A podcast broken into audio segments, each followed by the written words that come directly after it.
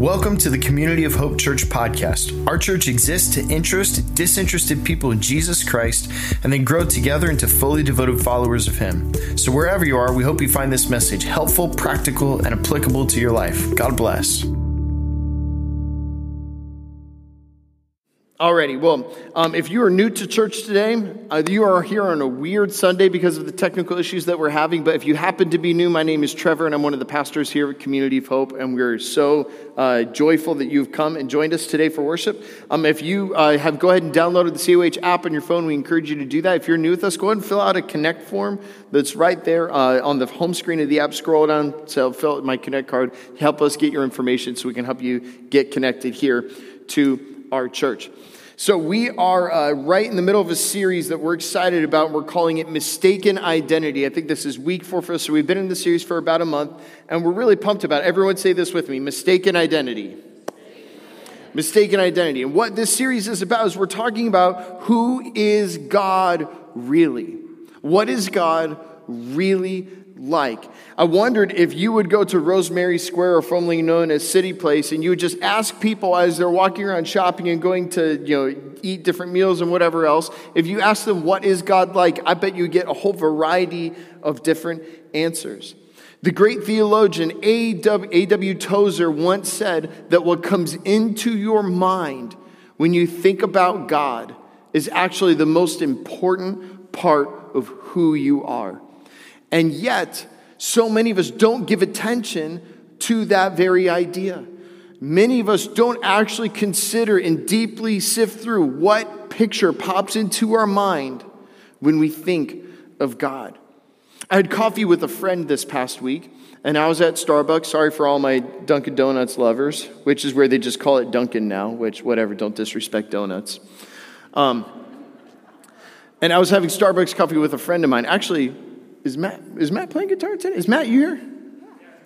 Oh yeah, we're yeah. I was having coffee with Matt this week, and uh, I was having coffee with Matt, and he was talking about this series, and he said, "There he is. Hi, Matt, one of the lead guitarists of our church. Can you say, everyone say hi, Matt? Hi, Matt." And we're having a cup of coffee. Don't worry, brother. I'm not calling you out or something. Um, we're having a cup of coffee, and he was like, "I'm really enjoying this series because there's so many of us." Uh, where we pick up different theology. Now, theology is a highfalutin word for what we think about God and what we believe about God and the study of God. Now, everybody has theology. Even if you consider yourself an agnostic or an atheist, you have one. Everyone has thoughts about God, however formed they are or not, whatever. And Matt was talking about throughout life, we pick up different head theology where people tell us things, especially maybe if you've grown up in the church, about who is God and what God is like. But then we have head theology, but then we have gut theology. Like the parts of us that somehow, not intellectually, we've picked up what we think about God, but experientially, what we pick up about it. Like some things are taught and some things are caught, right? And all of us know that some of the things that we catch in life are not all good. And this is totally true with God. This is totally true with Him. And so, what we're doing is we're exploring some mistaken identities that people have about God that are rife in and out of the church, in and throughout all of our culture, to help expose them to talk about who is God really. And so, for our series here, we're focusing on one key anchor passage. It comes from the book of Hebrews, chapter 1, verse 3. If you have your Bible, you can turn there. It's in your COH app notes. I imagine a lot of today you're just going to listen to me. So if you want to pull out your Bible, now is a good time to actually look. This, see, this is a, a book, and it opens like this, and it has pages, and you read from left to right, top to bottom. So, uh, anyway, this is Hebrews chapter 1, verse 3, and it says this here The Son is the radiance of God's glory and the exact representation of his being, sustaining all things by his powerful word. After he had provided purification for sins, he sat down at the right hand of the majesty in heaven. And what this is saying here is that if you want to know what God is really like, all you have to do is look at Jesus. Jesus is the exact representation of God. And when you see Jesus, you see God. And so, what we've been doing the past couple weeks is lovingly dismantling these false ideas that people have about who God is and instead comparing them to Jesus, who is the exact representation of God and the exact representation of his being. We started a couple weeks ago, Bodyguard God. And we talked about the false mistaken identity that God exists to prevent all harm and pain from ever happening in your life. But all of us have experienced pain and suffering. And if you have that mistaken identity of God, you might begin to believe that God doesn't love you or that God isn't powerful or that God doesn't even exist.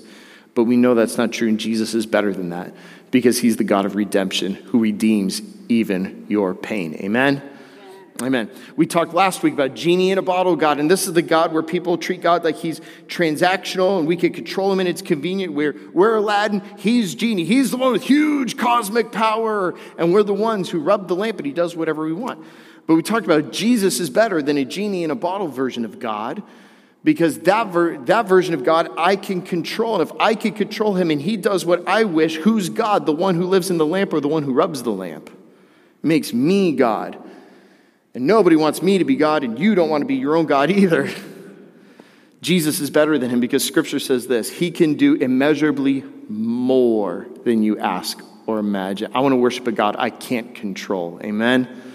Amen. So here's what we're going to be talking about today. We have our new mistaken identity today. I'm going to say it here. It's not on the screen, so just listen here with your ears. It is called Feel Good God. Everyone say that. Feel Good God.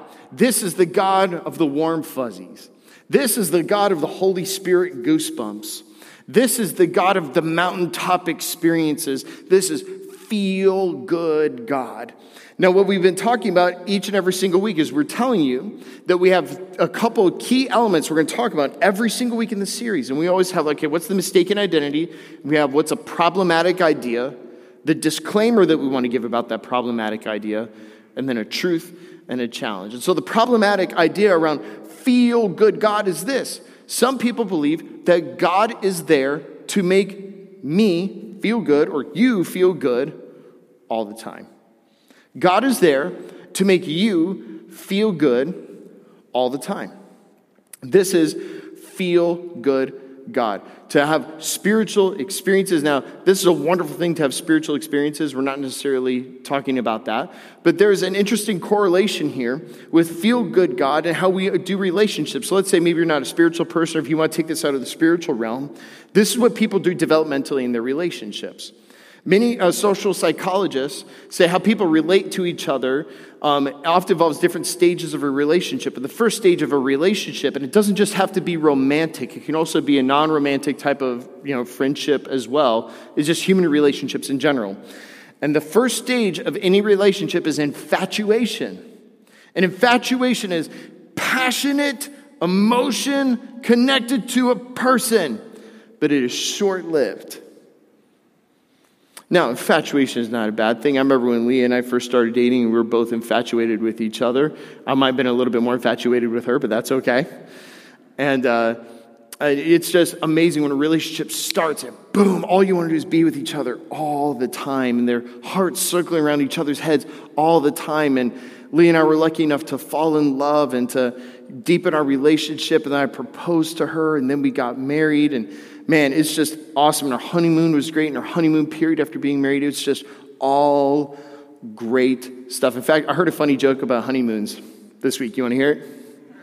Okay. I hear, I hear it, if once you go on your honeymoon and your first couple months of being married, you have a lot of what's called honeymoon salad. Honeymoon salad. Have you ever heard the ingredients for honeymoon salad? Listen carefully. It's the, these three things lettuce alone, no dressing, and a roll with honey on it. Ah, it was Dale's joke. Whatever. Boo. Okay. Yeah, but so the interesting thing about social psychologists say about um, infatuation is that that period of time in relationships can last anywhere from 18 months to three years. And what they also say is that if infatuation, if a relationship doesn't grow beyond infatuation, that if it stays only infatuation, it's going to hinder that relationship. Because the next stage after infatuation is where something deeper happens called attachment. And if people don't learn to go beyond the first passionate, um, uh, passionate feelings and emotions of infatuation, they will never grow to something deeper and their relationship will actually be in danger. Isn't that interesting? It's the same thing with God. Many people stay in a stage with God that's immature and filled with infatuation, and they're just looking for the next high, the next hit, the next feel good emotion, the next warm fuzzies, the next goosebumps with God. And they never go beyond infatuation into attachment. They only stay here and they only stay surface level, which explains why many people can go to church, maybe if you were lucky, like once a week, if they go once a month, maybe they go once or twice a year, and they never wonder why their faith isn't growing.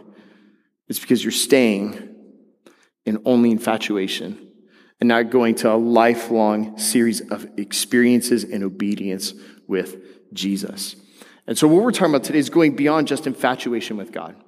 Now, here's what we want to say with the disclaimer, though. This is really important to me. This is part I'm really jazzed to talk about today.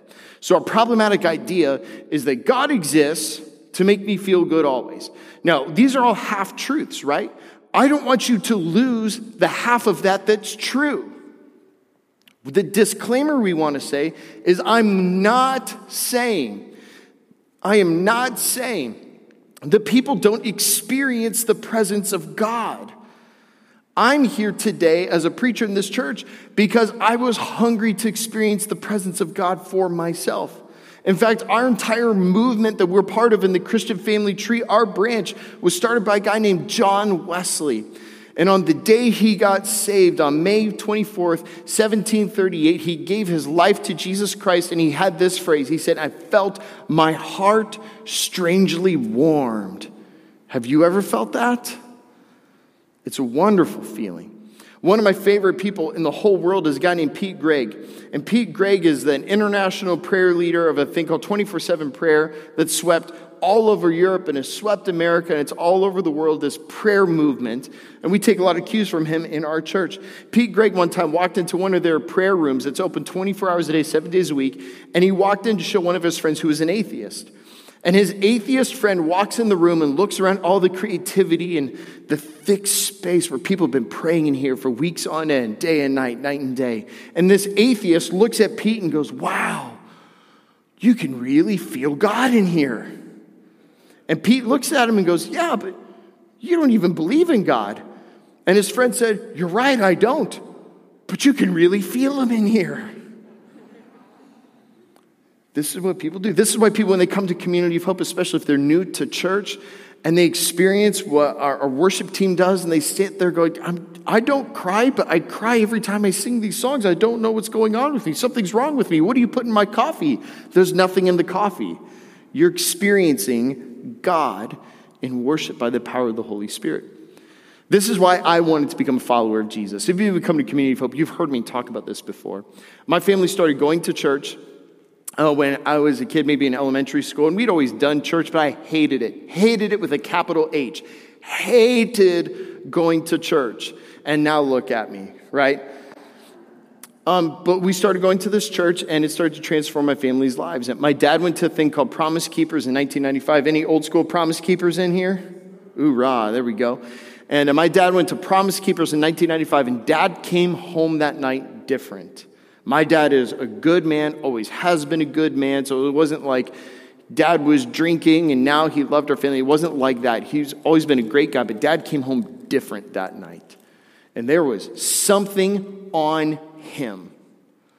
I was in fifth grade and I was literally following him around the house. Like, what is on you? I can't see it, I can't smell it, I can't touch it, but I can feel it. And whatever it is, I want it. And I got hungry spiritually. A couple months later, my brother goes on a missions trip to Poplar Bluff, Missouri in the middle of summer. It's like hell and Poplar Bluff are the hottest places on earth in the middle of the summer. And uh, my brother came home from the youth trip, and he got off the bus, and he was in seventh or eighth grade. And I kid you not, he had braids.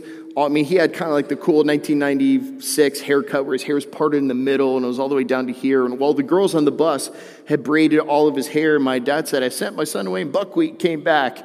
Because, you know, y'all look like. And, um, and we sat in the back of my parents' Honda Accord.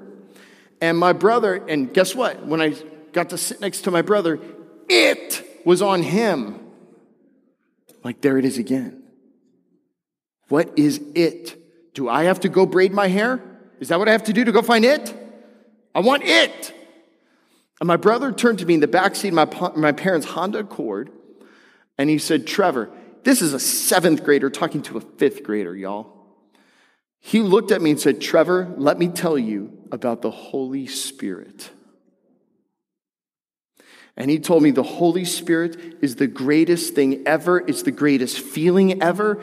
And he was doing the best he could as a seventh grader to describe this to me. This is how the deep theology of experiencing the power of the power and presence of the Holy Spirit, my brother described to me. Trevor, Trevor, the Holy Spirit's better than, he's better than, he's better than kissing Cindy Crawford. And y'all, it's mid 90s, right? It's mid 90s, and I sat in the backseat of my parents' car and went, whoa.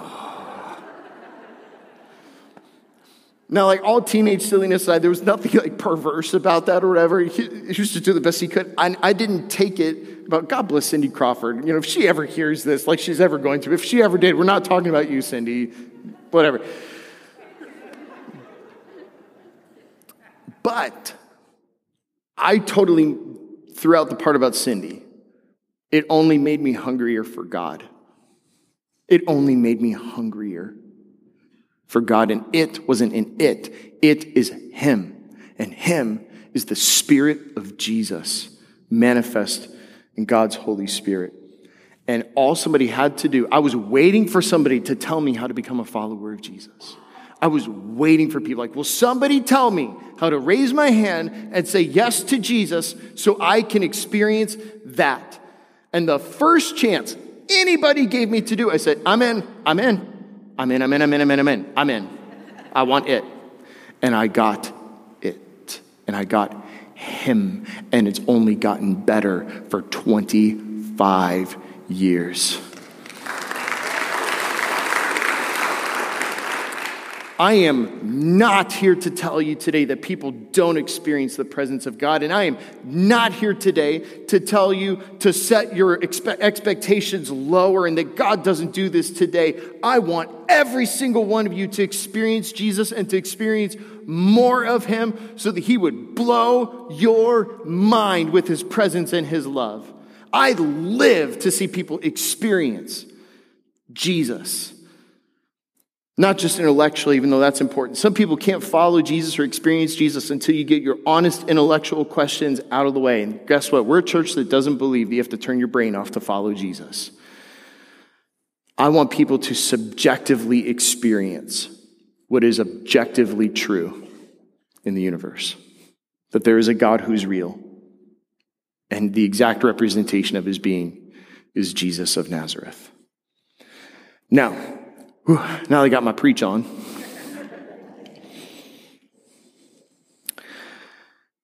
There are other people who talk about this in Scripture. King David one time said this in Psalm 27. Let me get my notes out here. It's a good day preaching when I'm not even on my notes.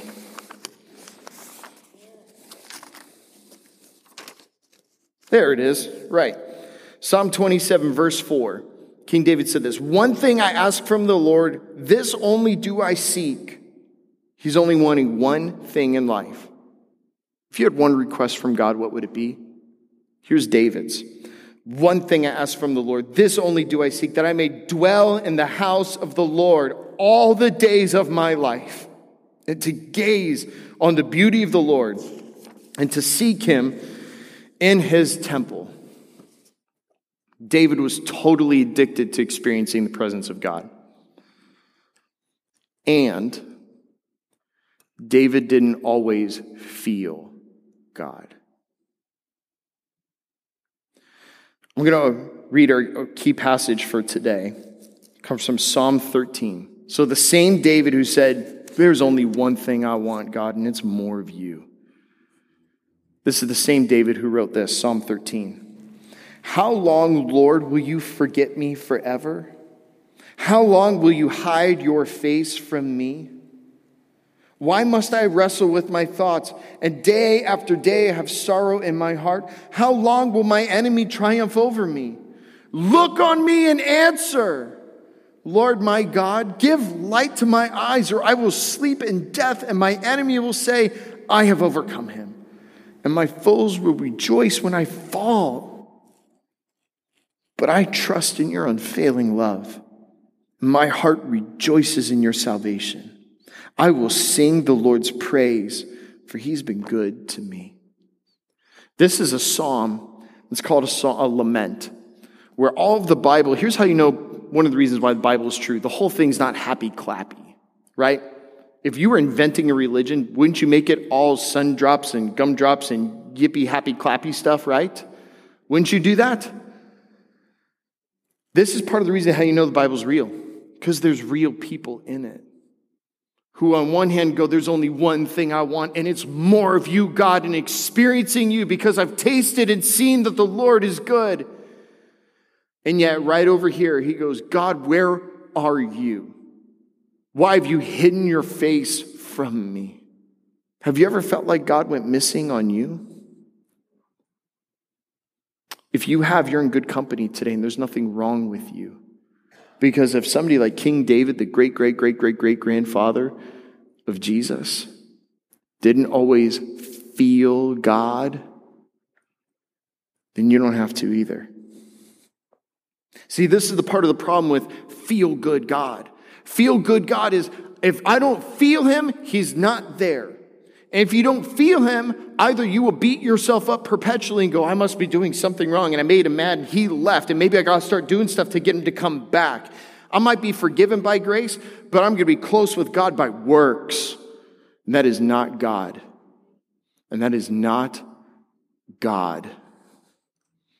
And if you don't feel God, then you might go, well, maybe he's mad at me, but if I don't feel him, maybe he's not even there. And if I don't feel him, maybe he doesn't even exist. I'm here to tell you today that's not true. And Jesus is better than feel good God. Because here's the truth. Again, we have, remember, problematic idea, disclaimer, and then the truth. Here's what we know about Jesus. If feel good God is God is there to make me feel good always, the truth is Jesus is God with us always. We talk about this passage of scripture all the time around Christmas time. This is Matthew chapter 1 verse 23. The virgin will conceive and give birth to a son and they will call him Emmanuel, which means God with us. The last verse, the last sentence of the New Testament.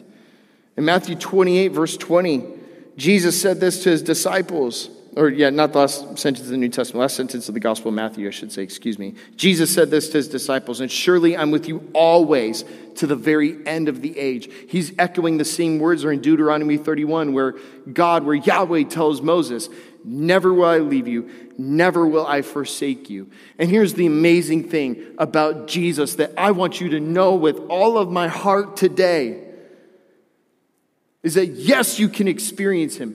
Yes, I want you to have your heart filled with the Holy Spirit. Yes, I want you to know what I've come to know.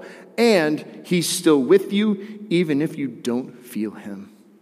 He's bigger than your feelings. He's bigger than your depression. He's bigger than your bad day. He's bigger than your dry season. He's with you, whether your feelings recognize it or not. And this is a beautiful thing. For some of you today, I want to free you. For some of you today, I want to deepen you. For some of you, I want to help you take a next step. Consider these things with some final thoughts here about feel good God and how Jesus has promised to be with you always. Friends, I want you to remember that emotions are fickle.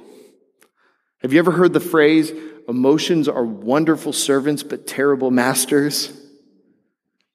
It's same with your spiritual life. Don't let how close you feel to God or not dictate what's true or not. And Jesus is just as present to your faith as he is to your feelings. And for some of you, the deepest thing you could do in your walk with Jesus this year is even on the days when you don't feel close to Him, to be able to say, Jesus has promised He's with me. God is with me. He is my helper. I'm not going to be discouraged or despairing about anything because He's promised He won't leave you. This isn't even in my manuscript or my notes. Somebody, I'm just getting a sense here in my heart. There's somebody here today, you haven't felt Jesus in a while, and you just need to know He hasn't left you. He has not left you. He promised He never would. Don't let your feelings lie to you. He's with you. Some of you need to know that experience is like tides. It ebbs and it flows. It ebbs and it flows, and the tide comes in and the tide goes out. I remember driving around with my, my dad, and he would always just mentor me all throughout my life about life, about work, about relationships, about marriage. I remember being in middle school, and we were driving in our um, 1994 Ford Aerostar minivan. Right? You know what I mean? And I would be sitting in the front seat of the Ford with my dad and my dad, remember one time we were driving around and started talking to me about marriage. He says, Trev, you got to know about marriage. There's times when I look at your mom and there are hearts circling around her head I'm in love with her. And then there are other days that are just really good and it just feels kind of normal. And it ebbs and it flows. And son, you just need to know that's normal and that's good. And in the future, don't you ever freak out if that happens to you. Relationships are built on steadiness. And experience ebbs and flows in marriage and relationships and with God. Don't panic. So, for the person here who has felt far from God for a while, don't panic. He hasn't left you. This is normal, and it's okay. I also want you to know that experience is also tied to engagement. There are plenty of times when I'm talking with people as a pastor and I have cups of coffee or have lunches or breakfast with people and they start telling me about their spiritual life. I tell you, how are you in God? And they say, ah, man, it's pretty dull. I feel pretty far from God. well, how, are you reading your Bible? Are you praying? Are you going to church? Are you trusting God with your finances? Are you serving? Are you telling people about Him? Are you going to a group? And they all kind of, no, not really to all those. I am watching a, lot of Netflix though. And I'm scratching my head going like, so you feel far from God and you don't know why, but you're not doing any of the things that help draw you closer to God? Like, yeah. Here's the deal with that. So, yeah, that's really relatable, right? For some of us, it's not that if I do those things, it magically makes Jesus come to me. It's that he's right next to you. You're just kind of turned away from him, distracted by other stuff. He never left you. What some of you need to do is to turn around and speak face to face with him. And that experience will light again. Your emotions will catch up with reality, but you got to turn toward him. The prophet Jeremiah once said this If you seek me, you'll find me if you seek me with all your heart. Some of you just got to seek God a little bit more, and He's right there. You just got to turn and face Him. And here's the last thing, and we're going to take communion. Some of you need to know that sometimes Jesus will withdraw experience. Sometimes he will decrease experience and he'll have the tide come out because he wants you to teach you to trust him a little bit more. Sometimes. Um, earlier in COVID this year, about May last year, about a year ago right now, God went missing for me. I couldn't find him. I couldn't feel him. Let me tell you, a few things are scary if you're a pastor and you can't feel God. Can I just be honest with y'all? Like, it's my job to feel close to God. And I didn't. And I was doing everything right. I wasn't living in sin. Um, I was reading my Bible. I was praying. I was doing everything right. And I couldn't find him. And so I didn't quit on the stuff. I, I'm following Jesus long enough to know if I just stick with the stuff, something will happen. And nothing was happening. And God went absent. I couldn't find him. And the only way I could find him was by learning to put everything else aside, to turn off my worship music, to turn off this app, to quit reading this devotional, even to put my journal aside and to just sit in silence and just say the name Jesus. And I would wait there for about three to five minutes, and then I would feel him draw near. And I'm not trying to tell you you should do what I did. I'm trying to tell you he was trying to teach me something.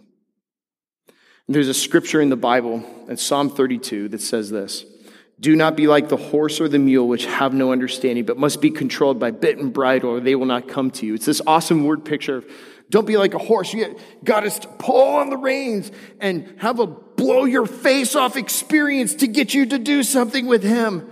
He wants you to be easily led and be very sensitive and gentle to His touch. Sometimes God pulls back on the experience of his presence because he wants you to become more sensitive to his voice and his touch. Some of you wonder, like, when I first became a Christian, it was like God was so loud, but now God's so quiet. It's not because he's further away. It's because he's right here and he's whispering to you and he's teaching you to be more sensitive to his voice so he can easily lead you more. So if you're feeling far from God and you're doing everything right, Here's the question you should ask him Jesus, what do you want to do in me? And what are you trying to teach me now? And the experience will come back. Amen.